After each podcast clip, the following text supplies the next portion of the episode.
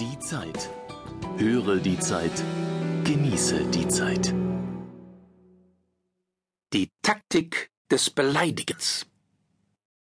Es gibt Sportarten, bei denen das Provozieren des Gegners spielentscheidend ist. Wie bei der letzten Fußball-WM. Harald Martenstein vermutet, dass es inzwischen schon ein spezielles Beleidigungstraining gibt. Die Zeitausgabe 37 vom 6.9.2007. Aus Gründen, die ich nicht zu durchschauen vermag, spielt das Beleidigen der Gegnerin oder des Gegners beim Fußballsport eine größere Rolle als in allen anderen Sportarten.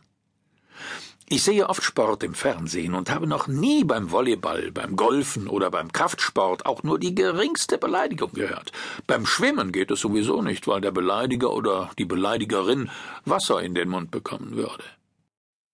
Der Reitsport kommt deswegen nicht in Frage, weil ein Pferd zu dumm ist, um Beleidigungen zu begreifen. Insofern sind Pferde durch ihre Natur oder durch den Willen Gottes geschützt. Im Radsport äußern sich die meisten Sportlerinnen und Sportler neuerdings ohnehin nur noch durch ihren Anwalt. Beim Fußball aber beleidigt das Publikum ununterbrochen die gegnerische Mannschaft und den Schiedsrichter. Oder die Schiedsrichterin.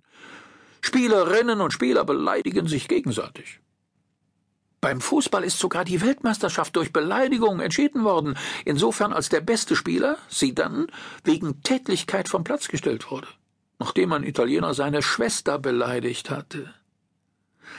Der taktische Sinn einer Beleidigung besteht oft darin, eine Tätlichkeit zu provozieren. Dann haben die anderen einen Mann bzw. eine Frau weniger. Man kann sagen, dass Beleidigungen im Fußball ein spielentscheidender Faktor geworden sind.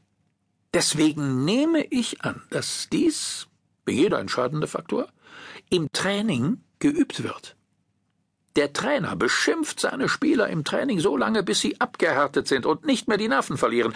Er übt gezielt Beleidigungen ein, die das andere Team zu Tätlichkeiten anstiften. Vor dem Spiel wird man eine Namensliste der Spielerschwestern besorgen. Neulich ist ein Spieler namens Asamoah der eine dunkle Hautfarbe besitzt, von einem Torhüter beleidigt worden. Anlass der Beleidigung war die Tatsache, dass Asamoah ein Tor schießen wollte. Diesen in der Schlussphase eines wichtigen Matches eigentlich verständlichen Wunsch empfand der Torhüter, aus seiner Sicht, als Provokation. Mir fällt auf, dass Fußballerinnen und Fußballer die Tatsache, dass ihre Gegner Tore schießen möchten, immer als persönlichen Angriff verstehen. Der Sport, den man noch am ehesten als persönlichen Angriff missverstehen kann, ist das Boxen.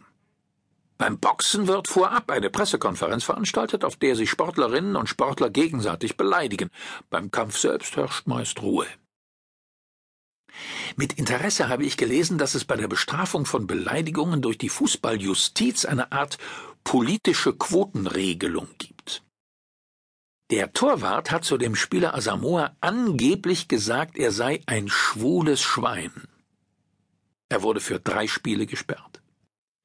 Wenn er schwarzes Schwein gesagt hätte, wäre er, wie im Sportteil hervorgehoben wurde, für fünf Spiele gesperrt worden.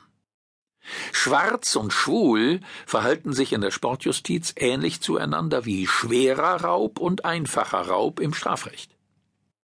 Ich nehme infolge dieses leicht durchschaubaren Prinzips an, dass ein Torhüter, der Asamoah als Schweizer Schwein bezeichnet, straffrei davonkommt.